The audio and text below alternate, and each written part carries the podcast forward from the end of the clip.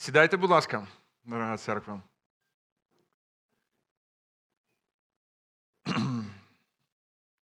Ви знаєте, в мене е, ну, така е, особливість якраз е, сьогодні проповідувати на тему Воскресіння, е, на свято Воскресіння. І це для мене е, певна така привілегія. Скажу вам чому. Тому що цей період часу, коли я готувався до проповіді, я дуже багато читав різних книг, е, читав різних текстів про Воскресіння. І я зрозумів, знаєте, з одної сторони.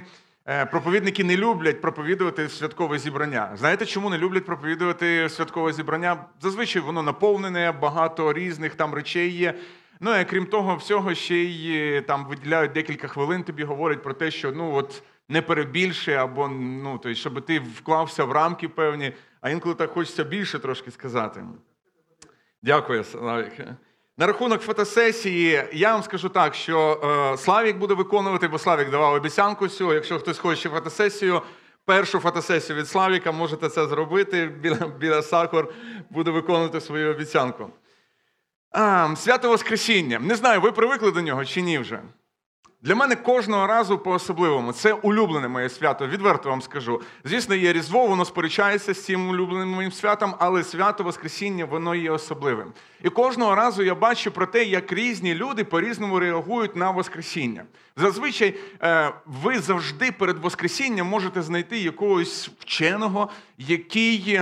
Е, починає розказувати, що сьогоднішньою наукою ми вже в кінці кінців прийшли до висновку про те, що Христос не воскрес. І зазвичай оце післання таких вчених, горе вчених, як на мене, вони базуються на декількох там певних причинах, що Христос не воскрес. Але ми не маємо зараз говорити, що не потрібно святкувати свято Пасхи, Воскресіння Христового. Це просто як певний образ і символ того, що смерть е, вона переможена життям, і е, життя воно перемогло. Буквально, коли ви побачите, ну, десь зайдете в відео, всі будуть говорити те приблизно те саме. Декілька речей. Христос не воскрес.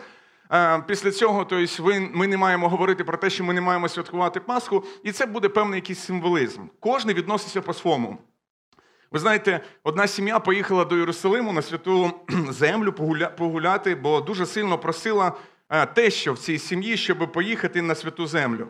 І раптово під час екскурсії теща, ось там в Єрусалимі, вона померла. Зять взявся якось вирішувати питання це для того, щоб ну, поховати тещу. І він прийшов в похоронне бюро, де в принципі займалося е, цим питанням. І я так не хотів дивитися на Валеру, бо я знав завжди, коли я буду говорити це, Валера вже буде посміхатися. І ось е, він прийшов в похоронне бюро, і в похоронному бюро йому сказали: послухайте, щоб переправити тіло вашої мами, вашої тещі в Україну, потрібно 5 тисяч доларів. А для того, щоб поховати її тут, на святій землі, потрібно всього лиш 200 доларів. І зять сказав: 100% ми будемо переправляти мою маму тещу на рідну землю. Оформляючи документи, єврей з похоронного бюро підійшов, слухайте, мені дуже цікаво, от скажіть, будь ласка, от просто раді цікавості, чому ви вирішили вести тіло в Україну? Адже поховати те, що тут буде коштувати набагато дешевше. І зять відповів: моя теща дуже сильно хотіла попасти в Єрусалим. Вона е, куча років розповідала нам про якогось чоловіка, який помер на вашій землі, був похований і через три дні воскрес. І могила його не втримала того чоловіка. І я реально не можу так ризикувати зі своєю тещею. Я не знаю, яке ваше відношення до Воскресіння. Е, як ви відноситесь до цього? Являється для вас це фактом? Живете ви саме з позиції того, що Христос Воскрес, ваша кожна дія, чи, в принципі, ваше життя формується від того, що Христос Воскрес чи ні, я не знаю, але для мене це особливе дійсно свято. Якщо ви будете вивчати зрівняльне релігіознавство, ви дізнаєтесь, що всі світові релігії засновані на філософських предпосилках, і лише чотири релігії засновані головним чином на особистості засновника: це юдаїзм, буддизм, іслам та християнство. І всі чотири засновника цих релігій вони померли.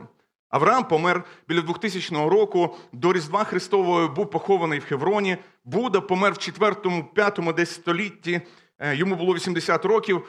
е, помер особливою смертю, він наївся свинини і помер від цього. І перед цим він сказав такі слова, коли вже розумів, що він помирає. Він сказав: нема нічого вічного, е, старанно досягайте мети. Мухаммед помер 632 році нашої ери, його тіло поховано в Медині, і люди, які їдуть в Меку, вони постійно заїжджають відвідувати його могилу. Ісус також помер в 30-х роках нашої ери і був похований в чужій могилі недалеко від Єрусалиму. Але тільки християнська релігія може похвастатись пустою могилою, тільки вона наголошує, що Христос воскрес із мертвих. Євангелія сповіщає добру новину про те, що зробив Ісус Христос. Наш цар здобув перемогу над гріхом, смертю та пеклом. Тому є мир, свобода, надія і радість для всіх, хто живе під Його владою. Мартін Лютер, відомий реформатор, сказав такі слова: цей постулат віри, мається на увазі Воскресіння Христа, дуже важливий, тому що якщо б у нас не було б Воскресіння, в нас би не було б надії. І все, що зробив Христос, було б марним. Е, мені подобається ще вираз одного богослова Бенджаміна Ворфілда, це найбільшого побірника і захисника доктрини богонатхненності Писання. Він сказав такі слова: сам Христос зробив свою науку, мається на увазі своє вчення, залежною від свого Воскресіння. Коли його попросили дати знамення е, про його вчення, і в принципі, хто він такий, він вказав саме на цей знак, як єдиний і достатній підтвердженню його вченню. Уявіть собі, наскільки це важливо. Немає ні одної такої самої важливої істини в християнському вченні, яка була б важливіша за смерть та Воскресіння Ісуса Христа. І немає жодного такого тексту, в якому ця істина була б показана настільки яскраво, ясно і точно, ніж розділ в післанні до Коринтян, 15 розділ післанні до Коринтян. Ми будемо, до речі, його сьогодні вивчати. Контекст трішки цього післання і того, що там відбувалося в Коринфі, перед тим, як ми будемо переходити до нашого тексту, хотів би вам сказати. Апостол Павло написав цей розділ у відповідь на деякі вчення або питання, які піднімалися в Коринфі. Взагалі, якщо ви будете читати післання до коринтян, ви побачите про те, що апостол, апостол Павло він зазвичай починає якусь тему і починає говорити про те, що як ви мені писали, а щодо того, як ви мені писали. Тобто він відповідає на якісь питання, які задавали йому сама церква там в Коринті. Але крім того, він також починає деякі теми. Коли пише післання до коринтян, стрішки з іншого, він говорить: а як дехто між вами говорить? Тобто у апостола апостол Павло зрозумів і знав, що відбувається в церкві. І от що там говорили. А як дехто між вами говорить, що немає Воскресіння мертвих? В, Саме там, в, Корин, в Коринтинській церкві, люди не відкидали Воскресіння Христа, але вони відкидали Воскресіння мертвих. Вони вірили про те, що Христос Воскрес, але не вірили, що люди будуть воскресати. Люди будуть потім, через деякий час, можуть також воскреснути. Звідки взялася ця ідея? Треба розуміти, що жителі Коринфа переважно були греками і виросли в такі культури, де люди вірили у безсмертя душі, але вони вірили доволі по-особливому. Наприклад, Платон вважав, що людська душа є безсмертною, але він також говорив, що тіло є тюрмою для душі. І смерть це та річ, яка випускає душу на волю. Тому греки рахували ідею про Воскресіння тіла абсолютно безглуздою, марною, непотрібною. Навіщо знову душі вертатися в тюрму? Пам'ятаєте, в діях 17 розділі 32 віршом, коли апостол Павло проповідував про Воскресіння, там вафіняни почали з нього сміятися, тому що розуміли про те, що мертві не воскресають. Подібне світське мишлення, воно проникло також і в церкву. Павло почув, що всередині Коринтинської церкви були деякі люди, які відкидували телесне Воскресіння. Мабуть, вони рахували, що коли віруючий помре, то він продовжує вічно існувати в дусі і ніколи вже не повернеться в цю тюрму, яка називається тіло. Саме це ложне вчення апостол Павло виправляє у цьому 15 розділі. Тому, якщо ви взяли з собою Біблії і вийшли в церкву, ви взяли або відкривайте Біблії на телефонах, також е, відкривайте перше післання до коринтян. Дякую дуже. Команда спрацювала, мама сказала, Сашка принесла. Е, добре, відкривайте післання до Коринтян 15 розділ. Ми будемо з вами читати е, з 12 е, з 12 вірша по 20 вірш.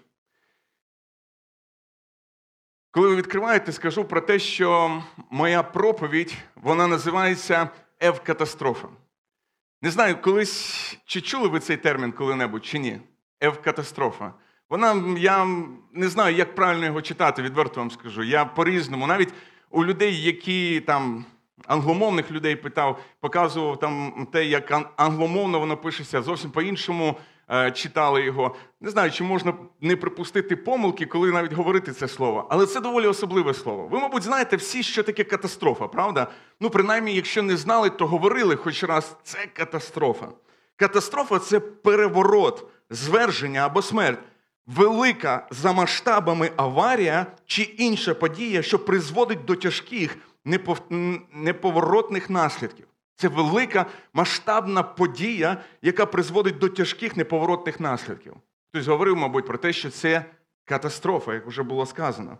Скажу вам про те, що вчення коринтян, якщо би такі, якщо би таке вчення воно би розповсюджувалось і далі по церкві, це була би катастрофа для нас з вами. Це була би катастрофа для них, якщо б вони розуміли до кінця, що ж означає, якщо би Христос не воскрес. Отож, з 12 го вірша ви відкрили вже 15 розділ. Давайте з вами прочитаємо.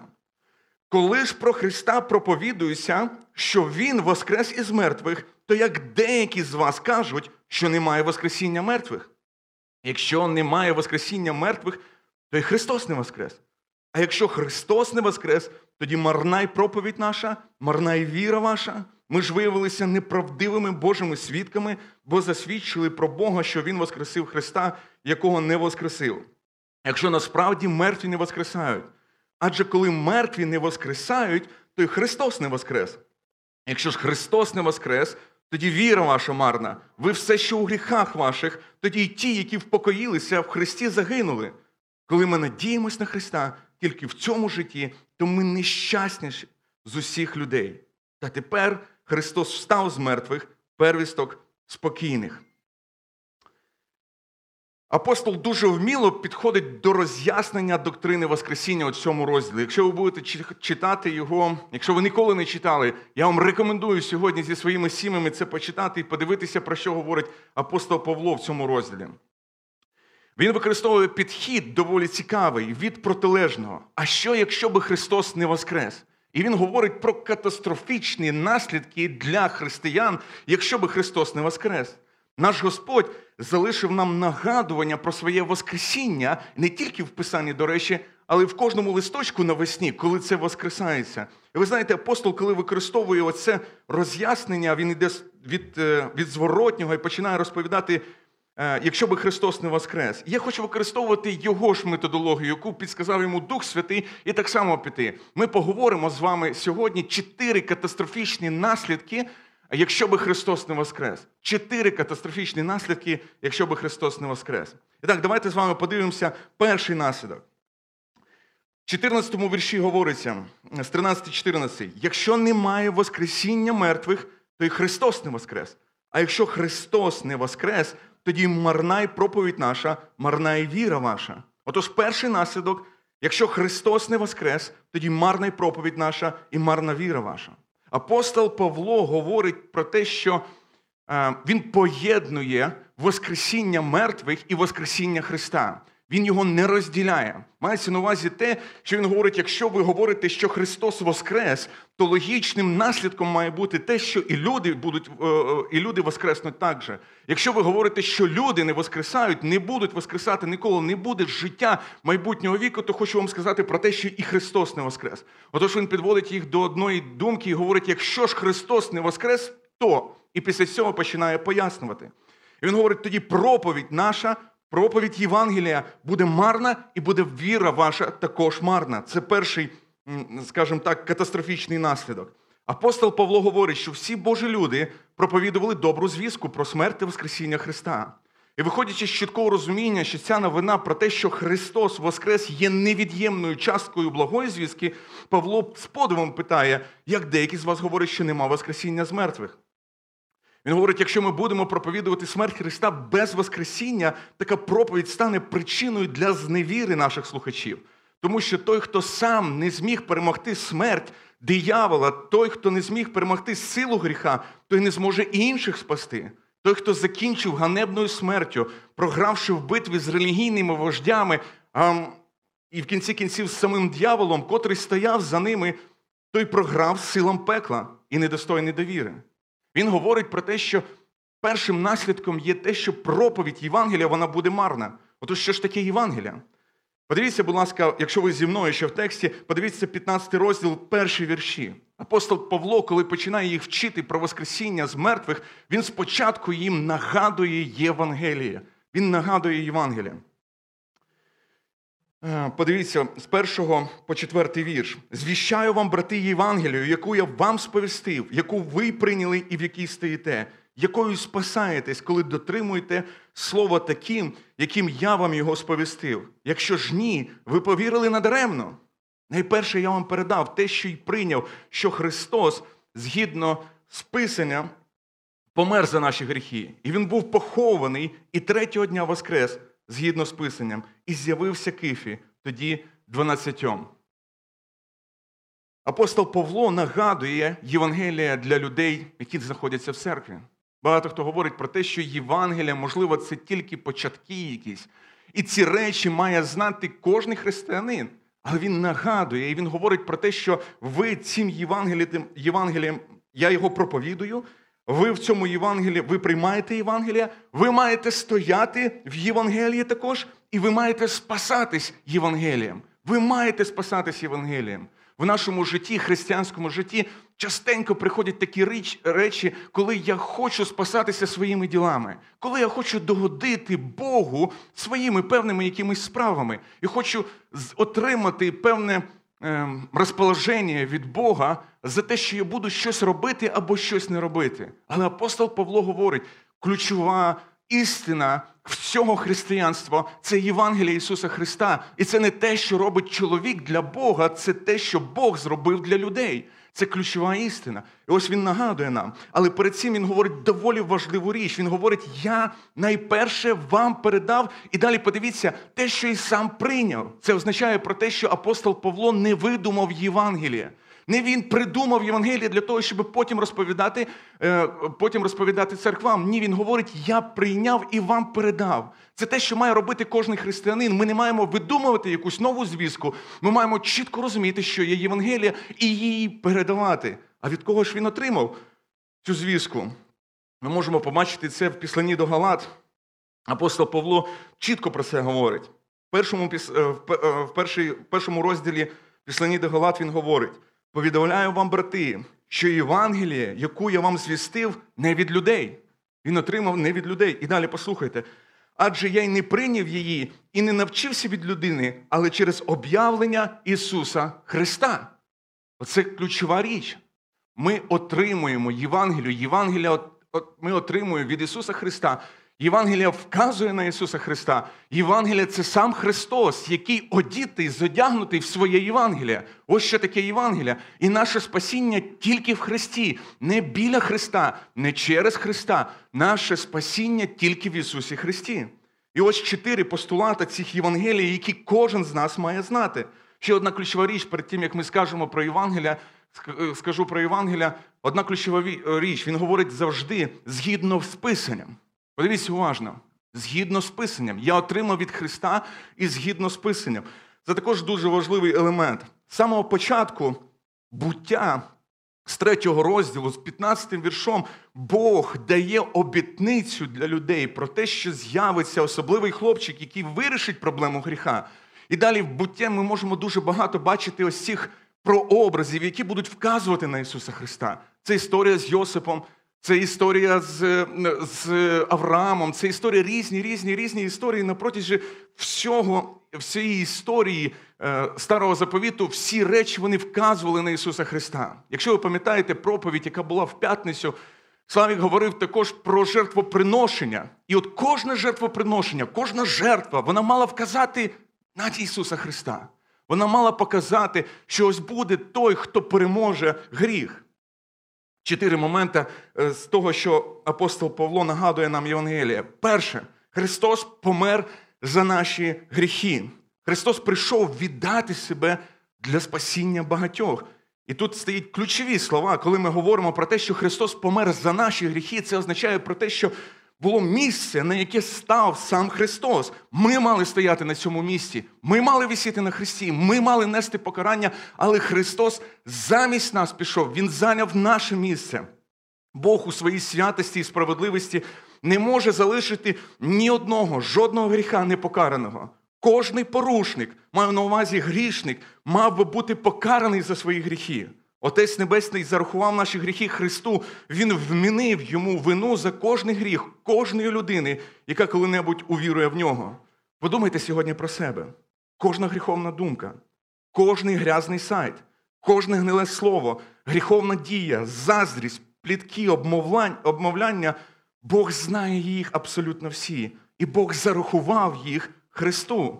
Бог вилив на свого Сина Божу справедливість, яку заслуговував кожний з нас цих гріхів. Якщо ви слухаєте ось цей перший пункт Євангелія, і він вже вам скучний, тому що ви вже знаєте це, хочу вам сказати про те, що ви в небезпеці, якщо Євангеліє вам наскучило. Нагадуйте собі його постійно, навіть оцей перший пункт. В в другому післанні до Коринтян апостол Павло в п'ятому розділі говорить такі слова. В п'ятому розділі, 21 віршом говорить: того, хто не знав гріха, він зробив за нас гріхом, щоб ми в ньому стали Божою праведністю. Того, хто не знав він гріха, він зробив за нас гріхом. Другий пункт. Був похований. Всі чотири Євангелія кажуть нам, що він був похований. Никодим та Йосип з Еремофеї підготували його до поховання, його поховали в чужій могилі. Чому це важливо для Євангелія? Тому що це свідчить, що його смерть була справжньою. Звісно, про Воскресіння свідчить пуста могила, але щоб Воскресіння відбулося, то в могилу, перед тим, як могила має стати пустою, перед тим в могилі мав би знаходитись хтось, щоб потім назвати цю могилу пустою. Третій важливий стоп Євангелія це те, що Христос Воскрес. Бог чудесним чином воскресив Христа з мертвих, але Він воскрес не так, як інші люди, яких Він колись воскрешав, навіть коли Він воскрешав. Коли Отець Небесний воскресив його з мертвих, він дав йому нове тіло. Сьогодні зазначалося вже про це. Це реальне фізичне тіло. Филипян говориться про те, що це прославлене тіло. Це реальне фізичне тіло, до нього можна було доторкнутися, він міг їсти, він розмовляв з людьми, але воно вже не було під власне старінню, хворобам і мало дещо трішки більше можливості, ніж наше тіло тепер. Це також було по писанню. І це вказує писання. Ви можете почитати Дома, Псалом 15, де говориться про те, що я не дам святому побачити тління. І це знов прообраз Воскресіння Ісуса Христа. Після Воскресіння Він з'явився багатьом свідкам. Писання говорить, що Він являвся в десяти різних місцях. І його бачили більше, ніж 500 людей. Він з'являвся чоловікам і жінкам. Він являвся окремим людям і групам учнів, публічно і в приватній обстановці. Він їв з ними, розмовляв з ними. Він в кінці кінців контактував з ними. Це все доказує, що не могло би бути ніякої галюцинації у людей. Камінь від могили був відкочений не для того, щоб Христос звідти вийшов. Камінь був відкочений, щоб світ зайшов в могилу і побачив, що його там немає. Щоб світ побачив, що могила пуста. Ми були з жінкою без тещі, правда, в Єрусалимі. І, знаєте, ми прийшли до могили, яка нібито є могила Ісуса Христа. І хочу вам сказати, що люди стоять чергою, знаєте куди? В пусту могилу. Уявіть собі, просто заберіть Воскресіння Христа і зрозумійте, люди заходять в якесь місце для того, щоб там нічого не побачити, вийти звідти довольними. Ну це так і є. Це найкращий музей, який тільки може бути. Якщо ви заходите в якийсь музей, бачите прекрасні картини, ви насолоджуєтеся творіннями рук. Коли ви заходите в пусту могилу, ви насолоджуєтесь творінням Божих рук, творінням Духа Святого, творінням того, що зробив Христос. Це неймовірно просто. Могила пуста, вона для світу, для того, щоб доказати і показати, там нікого немає, там пусто. І ось чотири фундаментальні твердження, з яких складається Євангелія, які лежать в корні звістки, яку ми з вами маємо проповідувати.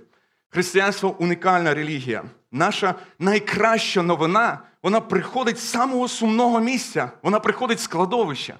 Найкращі новини для християн прийшли з кладовища з пустої могили. Все зводиться до одного тільки. Коли апостол Павло говорить про те, що якщо би Христос не воскрес, то проповідь і все, що говорило Писання до цього, марно. Це означає про те, що проповідь, якою ви спасаєтесь, якою проголошується тут в церкві, вона є також марною. Віра, яка ваша, вона є марною. Все є марною, якщо тільки Христос не воскрес. Якщо могила пуста, то Євангелія не пусте. Якщо могила не пуста, то Євангелія це пуста звістка. Якщо могила пуста, то Євангелія це сила Божа для спасіння кожної людини. Це факт. Це те, що ми з вами маємо проголошувати, на чому ми маємо стояти і нікуди не відвертатися, якщо тільки Христос воскрес. Воскресіння Христа вимагає не наших оплесків і привітань, посиденьок з родинням, з, роди, з родиною, кричати про те, що Христос Воскрес, і крім того, ще придумувати різні багато правил. Ні, воно вимагає вірності Воскреслому. Всі, друга причина, катастрофічна причина, якщо би Христос не Воскрес, була така. Всі свідки Воскресіння неправдомовці. Апостол Павло говорить: подивіться, будь ласка, зі мною 15 й вірш. Ми ж виявляємось неправдивими Божими свідками, бо засвідчили про Бога, що Він воскресив Христа, якого не воскресив, якщо насправді мертві не воскресають. Я колись раніше дуже сильно хотів побачити нехристиянські свідчення про Воскресіння Ісуса Христа. І я дуже, знаєте, думав про те, що ну окей, цю книгу міг хто хоч написати і сказати про те, що Христос Воскрес. В кінці кінців, навіть е, вже через декілька днів після Воскресіння придумували різні теорії, чому доказати про те, що Христос не Воскрес. Я вам скажу, що оцих свідчень про Ісуса Христа з першого століття їх є багато, насправді багато. Ви можете знайти їх е, в різних книгах. Я хочу вам привести чотири. У нас чотири катастрофічні наслідки, якщо Христос не Воскрес, і чотири невіруючих, чотири свідка від. Е, чотири свідчення від людей, які не вірили в Христа, але жили плюс-мінус в той самий час, в першому столітті. І один із перших таких свідків, ем, наприклад, був такий історик, воїн, аристократ, до речі, єврей, але конформіст, який працював потім на, на римлян. Він був перекладачем у такого Тита, полководця Тита. І він не був послідовником е, вчення Христа. Він у своїх трудах декілька разів згадував про Ісуса Христа. Його звати Іосиф Флавій. Мабуть, ви про нього десь чули, знаєте, стикалися, можливо, з його книгами. Книги перекладені на російську мову, можете прочитати. А ось послухайте, що він пише. Це людина десь 70-ті роки, якщо я не помиляюся, писала ці слова. Около этого времени жил Иисус, человек мудрый, если вообще его можно назвать человеком. Он совершил изумительные деяния и стал наставником тех людей, которые охотно воспринимали истину. Он привлек к себе многих иудеев и эллинов. То был Христос. По настоянию наших влиятельных лиц Пилат приговорил его ко Христу. Но те, но те, кто раньше любили его, не прекращали этого и теперь. На третий день он вновь явился им живой, как, возвестил о нем, э, как возвестили о нем и о многих других его чудесах богодохновенные пророки. Поныне еще существуют так называемые христиане, именующие себя таким образом по его імені. Цікаво, правда, говорить, понині ще существує. Мається на увазі про те, що якби би Іосиф Лавій подивились, 2021 рік понині ще существують християни, які вірять в звістку Ісуса Христа. Це написано в іудейських древностях. Крім того, в Вавилонському Талмуді це збірка усних традицій, так називаємо Мішна, десь має 8-9 згадувань про Ісуса Христа. Там такі згадування. Наприклад, одного одного, одного разу на Пасху Єшуа був повішений. Там говориться про такі невеличкі речі. Крім того, є цікавий лист такого чоловіка, якого звали Мар Барі Серепіон. Це сирієць, який написав лист у в'язницю до свого сина ув'язненого, для того, щоб він шукав мудрості і підбадьорював свого сина, що ті люди, які шукають зла для того, для тої людини, яка шукає мудрості, покличуть біду на свою голову. Доказуючи свою думку, він послався, знаєте на кого? На смерть Сократа, Піфагора та Ісуса, як історичних фігур, які були несправедливо вбиті. І він говорить: подивіться, що зробили з Сократом, подивіться, що зробили з Піфагором, і подивіться, що зробили з Ісусом. Це означає про те, що приводяться реальні люди і реальні факти про це. І ще є один такий відомий історик, римський історик, самий великий історик Риму своїх днів, його звали Корнелій Тацит. Він жив в 56-му році, помер в 180-му році, і він описував пожежу, яка сталася в Римі. Зазвичай вважають про це ще про те, що це Нерон підлаштував а, цю пожежу. І він пише такі слова: їх названня, мається на увазі християн, їх названня происходит от Христа, который во время правления Тиберия был казнен прокуратором Понтием Пилатом. Насправді, я привів тільки чотири, є більше згадувань про Христа, ніж ті, які я привів. В книгах, в кореспонденції, в інших нехристиянських джерелах, в Корані. Існування Христа є настільки історич, історично доказовим фактом, як існування Юлія Цезаря або Богдана Хмельницького. Заперечення Воскресіння не фігурує в ранніх антихристиянських апологетиках. Це було б очевидною атакою. Якщо б ви хотіли знищити молоду релігію, то просто потрібно було б привести до могили, де є тіло. Але це ніхто, на це ніхто не нападає. Чому, на вашу думку, це так? Я думаю, це було тому, що занадто багато людей знали, що це правда. Можливо, були здивовані його, можливо, не знали його значенням, але факт Воскресіння ніколи не заперечувався. Ісус явно воскрес із мертвих. Суперечка полягала просто в тому, що це могло означати, чи це вкрали тіло, чи ще щось. Але для того, щоб знищити релігію, можна було б привести до до могили, в якій є христ... якій є тіло, і сказати: подивіться, ось тіло, ось тіло. І далі можете не слідувати. Але якщо він воскрес, то це означає про те, що ми маємо з вами величезну надію.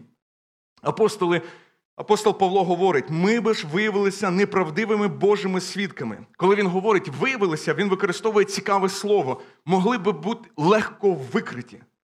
До кого це стосується? Мається на увазі про те, що дуже легко можна було би перевірити. В 15 розділі, чуть вище, апостол Павло згадує людей, які бачили Воскресіння. Він говорить, він з'явився Кифі, тоді 12, після того він з'явився одночасно понад 500 братам, з яких багато хто ще живий донині, а деякі спочили. Як ви думаєте, навіщо він говорить коринтянам, що деякі ще живуть до цього часу?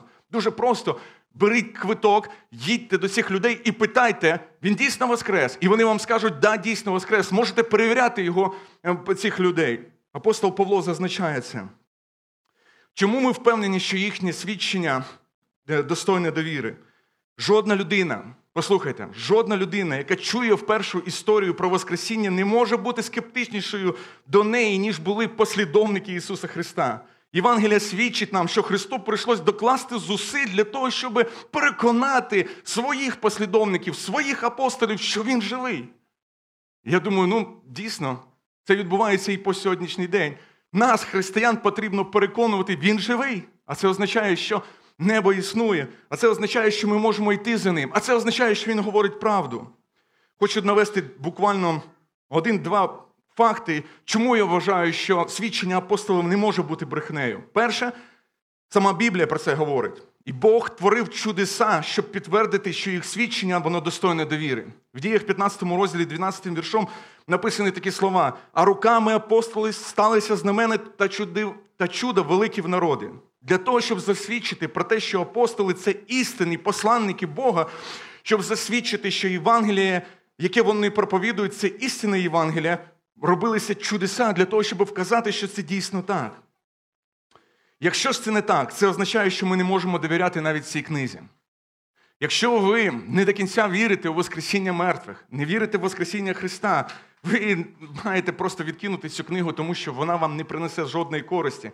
Тоді можна читати книгу Алана Уотса Путь Зен, і це буде корисніше, ніж е, те, що ми будемо просто читати ось цю Біблію. Апостоли були жертовними. І ця жертовність доказує доктрину Воскресіння.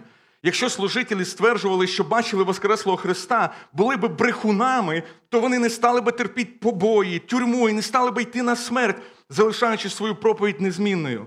Обманщики не готові проповідувати, коли це торкається їхнього життя. Вони готові проповідувати, коли отримують вигоду, але жертвувати своїм життям вони не бажають, за виключенням деяких людей з затуманеним розумом. Апостоли йшли на смерть, тому що знали, що Христос Воскрес, а це означає, що після смерті і вони воскреснуть, вони будуть з Христом. Про це говорить апостол Павло.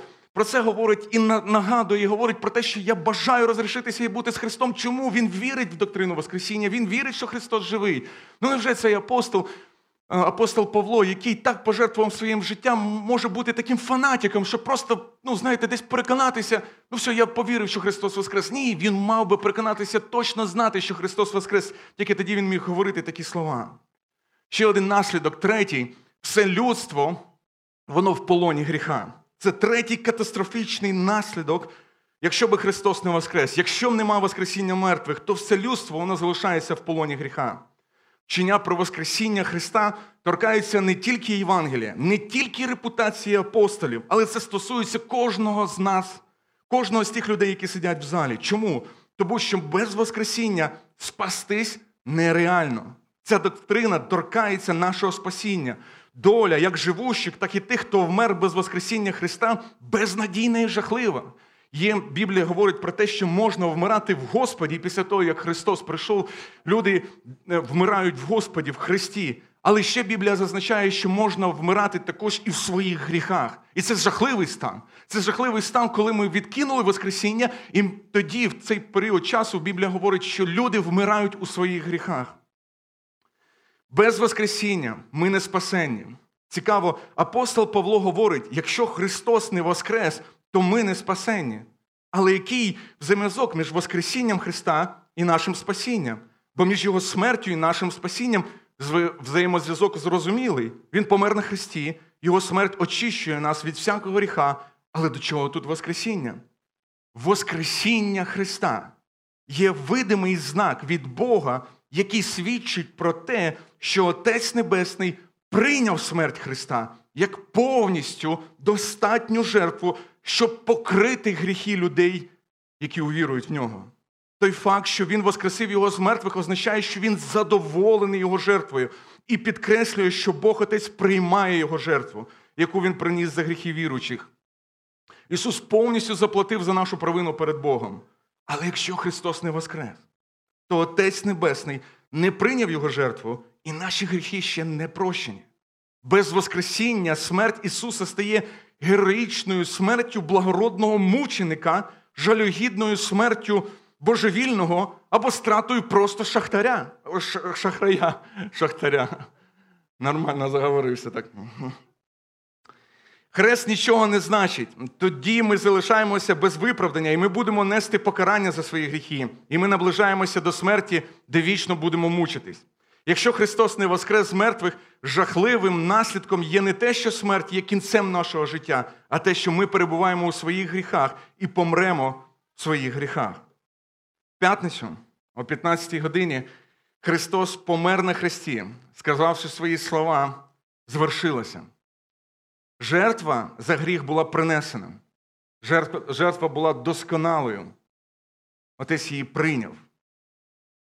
Але через три дня батько через Воскресіння Христа ніби сказав для всього творіння, що це дійсно звершилося. Воскрешивши Христа, показуючи, що прийняв жертву Сина, бо з силою та владою показав всьому світу, що Ісус є обіцяний Месія.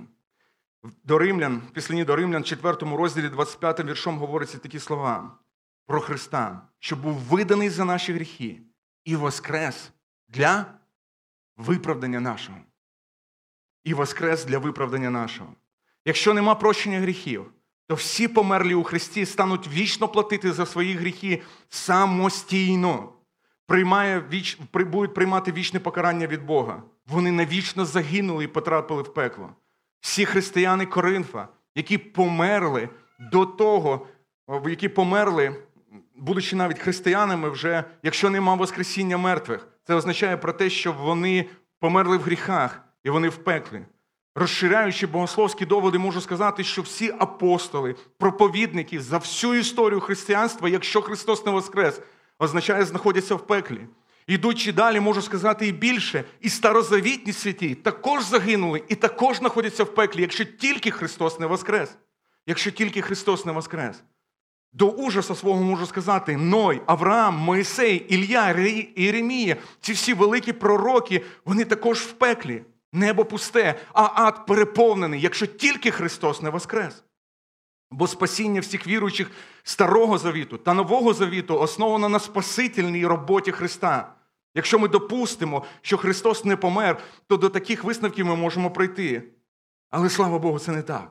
Христос Воскрес. Ми знаємо, що віруючи в Христа, навіть як промре, то не загине. Він має життя вічне, так говорить Писання. І ще один наслідок. Християни це самі нещасні люди, якщо тільки Христа, якщо тільки Христос не воскрес. Грецьке слово нещасний тлумачиться як жалюгідний. нещасні, ті, хто викликає жалість і співчуття. Подивіться на репцентр, чи викликають вони у вас жалість і співчуття? Ні, подивіться на других людей, чи викликають вони християни, викликають жалість і співчуття. Да, ми як позорище для цього світу, мається на увазі позорище, які виходять на арену. Не прикольно хвалитися пастором. Знаєте, я знаю пастора, ну можливо, зараз уже, але в перші століття в християнстві не було прикольно сказати: слухай, я знаю християнина. Знаєте чому? Тому що християнином бути було ганебно. Не було такої, знаєте, що о, це християнин, це пастор, це служитель Божий. Ні. Апостол Павло відмовився від своєї репутації в Синедріоні, зі свого життя в Синедріоні і став позорищем для цього світу. Уявіть собі. Ось що означає, якщо б християни, якщо Христос не воскрес, якщо б у нас християн взяти і забрати Воскреслого Христа і перспективу Воскресіння, і залишити таку собі призрачну надію в цьому світі на Христа, то в такому випадку, по словам Павла, ми станемо самі нещасні люди, самі жалюгідними людьми. В такому випадку ми просто нещасні люди. А чому? Я от собі подумав: заберіть Воскреслого Христа з нашого життя. Ну, можна сказати, про церкву, про організацію і подумати, слухайте, ну якщо навіть немає Христа Воскреслого, то в нас все рівно самі ну, кращі сім'ї, в нас саме найменше розлучень. Ну, У нас діти виховані краще, ніж у других людей. Ми краще працюємо. Пів Росії побудовано українськими християнами, і люди хочуть наймати християн для того, щоб ну, вони були будівельниками в них. Ми не жнемо гіркі наслідки розпутного життя. Ну, в принципі, ми можемо якось так і пробути, якщо навіть і Христос не воскрес. Типу, життя нормальне. Але чому Павло називає християн без віри у Воскресіння нещасними людьми? Ось чому. Якщо Христос не воскрес, то християни, істинні християни, йдуть на даремні жертви. Для чого Павло залишив кар'єру в юдаїзмі? А він був вже членом Синедріона, він міг розвиватися, він був знайомий з первосвященником. Це так само, як бути знайомим з президентом нашої країни чи іншої якоїсь країни. Уявіть собі, я знаю цього президента, я знаю, у мене може бути добре положення, я можу влаштувати собі життя. Ставши християнином, від нього відвернулися всі його колишні друзі. Навіщо він терпів арешти, тюрми, побої? Невже раді того, щоб покращити собі земне життя?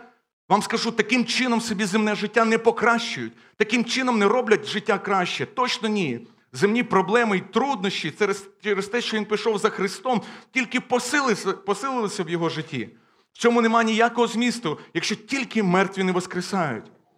В цьому ж розділі апостол Павло говорить 32 м віршом: коли я боровся зі звірями в Ефесі, як людина, то яка мені від цього користь?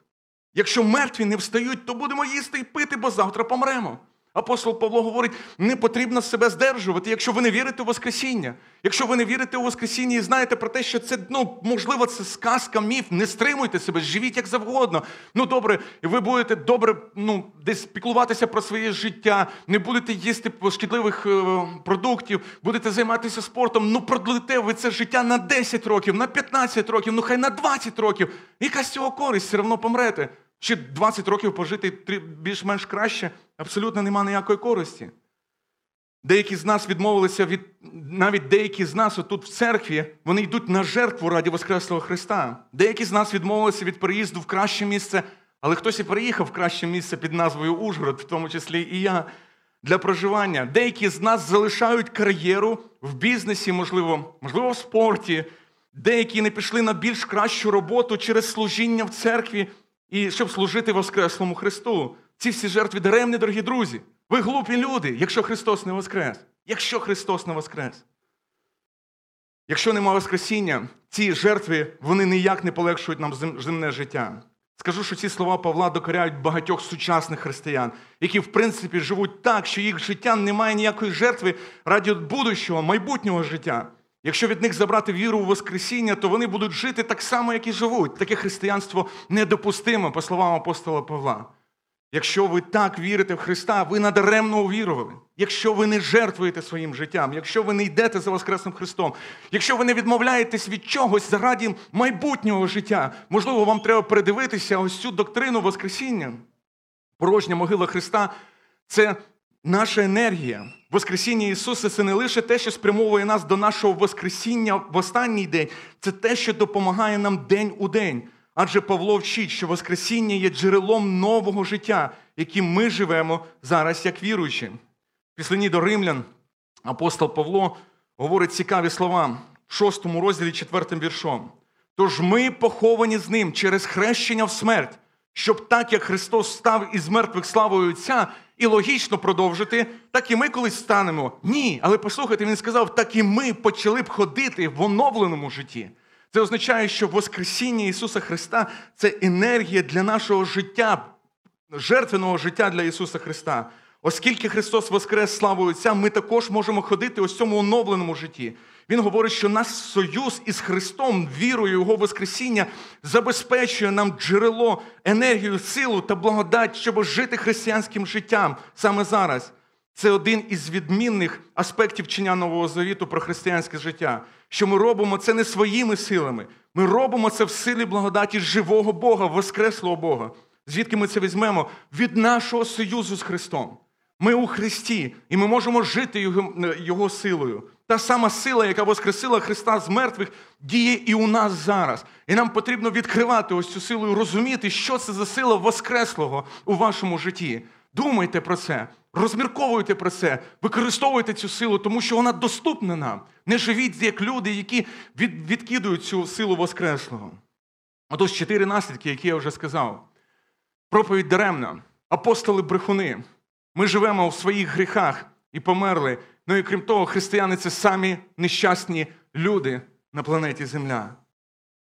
Хочу вернутися до свого до початку, до того, як я назвав проповідь евкатастрофа. Це слово, яке не я видумав, яке мені дуже сподобалося, коли я готувався до цієї проповіді. Це слово видумав ось цей чоловік, якого звати Джон Толкін. І для пояснення ось цього почуття, цього слова, він говорить: я створив термін евкатастрофа. Він писав це, до речі, своєму сину. І він говорить, що таке евкатастрофа? Евкатастрофа це раптовий, щасливий поворот сюжету, від якого серце пронизує радість, аж на очах виступають сльози. Я доводив, що вище призначення казок якраз і полягає в тому, щоб викликати це почуття. Якщо ви читали Хобіта, якщо ви читали Володар Кілець, ви можете побачити евкатастрофу, він постійно його використовує. Вони багато спілкувалися зі своїм другом Клайвом Льюісом про це. І Клайв Льюіс також використовує евкатастрофу у своїх казках, у своїх розповідях. Але е, е, він продовжує Толкін. Евкатастрофа це коли злодій, ну це мій вже переклад, вибачайте, евкатастрофа це коли злодій в одному кроці від перемоги і ні в що не може вже врятувати героя. Але раптово трапляється щось зовсім непередбачене. І герой врятований, але ходії отримують по заслугам. Евкатастрофа, якщо розділити, то е, еу це добре, ката це вниз, проти або назад, і, строф, і строфа це повернути. Мається на увазі катастрофа це раптова подія, яка призводить до катастрофічних наслідків. Евкатастрофа це щаслива подія, яка призводить до неймовірно крутих наслідків.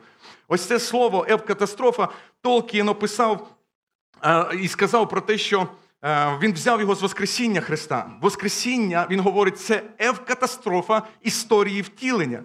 Толкін розумів евкатастрофу Христа як приниження, страждання, смерть і тріумф Воскресіння. Уявіть собі просто. Оце дійсно евкатастрофа. Він говорить, що взяв це з Біблії. Мається на увазі, дивлячись на те, що відбувається. Ми бачимо про те, що ось ось дьявол ніби, ніби просто лікує. Ісус був пов'язаний путами смерті, яке свято та радість для пекла. Бог був переможений, помста була диявольською, але вони не взяли розрахунок мудрості Божої, бо Христа не могли утримати пута смерті. Насправді, через смерть Він паралізував того, хто мав силу смерті, і він звільнив свій народ. Те, що здавалося поразкою, насправді сталася евкатастрофа і сталася перемога. Ранок Воскресіння Христового був найпохмурішим днем пекла. Ранок Воскресіння Христового був найпохмурішим днем пекла. Я би хотів би ну, просто за плечами Духа Святого стати і подивитися в лице пекла, подивитися, що робилося в пеклі, коли вони зрозуміли, що катастрофа настала, Христос Воскрес. І він живий насправді. Уявіть собі, просто мурашки біжать по тілу, коли ти думаєш про те, що зробив Христос. І ось ця катастрофа в нашому тексті. Апостол Павло говорить: та тепер Христос встав з мертвих, первісток спокійних. Христос встав з мертвих.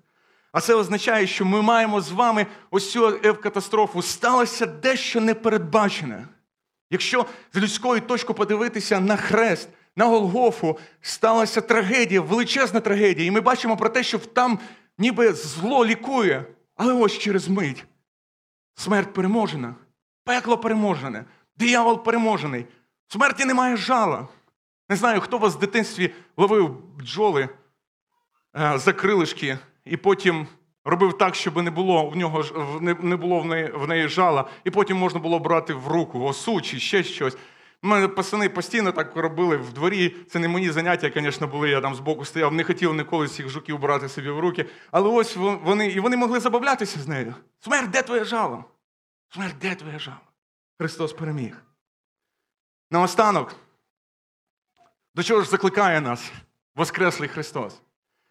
У проповідників є такий, таке поняття, що найкраще примінення тексту це яке зробив сам Дух Святий у цьому тексті. Не треба видумувати нічого, треба просто подивитися в текст. Ось подивіться на останній вірш нашого розділу, на останні два вірші нашого розділу, 15 розділу, 57-58 вірш. Та подяка Богові, що Він дає нам перемогу через Господа нашого Ісуса Христа. І далі послухайте уважно. Тому, мої любі брати, будьте стійкі, непохитні, завжди відзначайтеся в Господньому ділі, знаючи, що ваша праця в Господі не даремна. Знаючи, що ваша праця в Господі не даремна. Якщо ти жертвуєш чимось заради Воскреслого, не заради того, щоб тебе побачили, замітили, ваша праця не даремна. Якщо ви зробили щось там, де вам не поаплодували люди, і, можливо, вас не побачили, знає, ваша праця не даремна. Якщо ви віддаєте щось, жертвуєте чимось, робите щось для Воскреслого, для неба, раді, раді майбутнього життя, знаєте, ваша праця не даремна в Господі. Він знає це. Стійте і будьте непохитні. Живіть так, як Христос Воскрес. Якщо ви ж вагаєтеся відносно християнства і думаєте про те, що, в принципі, я не знаю, як мені далі бути, скажу вам про те, що якщо ви послідуєте за Христом, ви не втратите. Можливо, в земному житті дійсно втратите, але в майбутньому ні. І прийде певний час, і ви будете торжествувати, і будете розуміти про те, що недаремно ви це зробили. Ось недаремно. І навіть якщо весь світ вам скаже, ти глупий, ти не мудрий, ти робиш те, що зараз не потрібно. Знаєте, багато молодих людей, коли каялися, коли я в той період е, часу, коли я каявся, батьки навіть говорили: ну як ти будеш жити? Як ти будеш жити? Не вкрасти, не, не, не обманути, як ти в цьому світі проживеш дитину. 17-18 років, коли люди приходили до Бога. Але скажу вам так, що навіть якщо ти не вкрадеш і не і в цьому світі ти будеш просто, знаєте, глупим, скажу про те, що в майбутньому абсолютно ні. Якщо він воскрес, то вартує за ним іти. Якщо ж ти думаєш, що він не воскрес, а якщо ти живеш так, як він не воскрес, то наслідки в тому житті будуть катастрофічними. Христос Господь воскрес сьогодні. Сьогодні вранці з кладовища були хороші новини. Хороша новина це те, що могила порожня. Добра новина про те, що воскрес Ісус із мертвих. Хороша новина, що диявол не зміг його отримати. Хороша новина про те, що смерть втратила жало. Хороша новина про те, що могила втратила свою перемогу. Нехай радіє народ Божий. Христос Господь воскрес сьогодні. Христос воскрес. Амінь.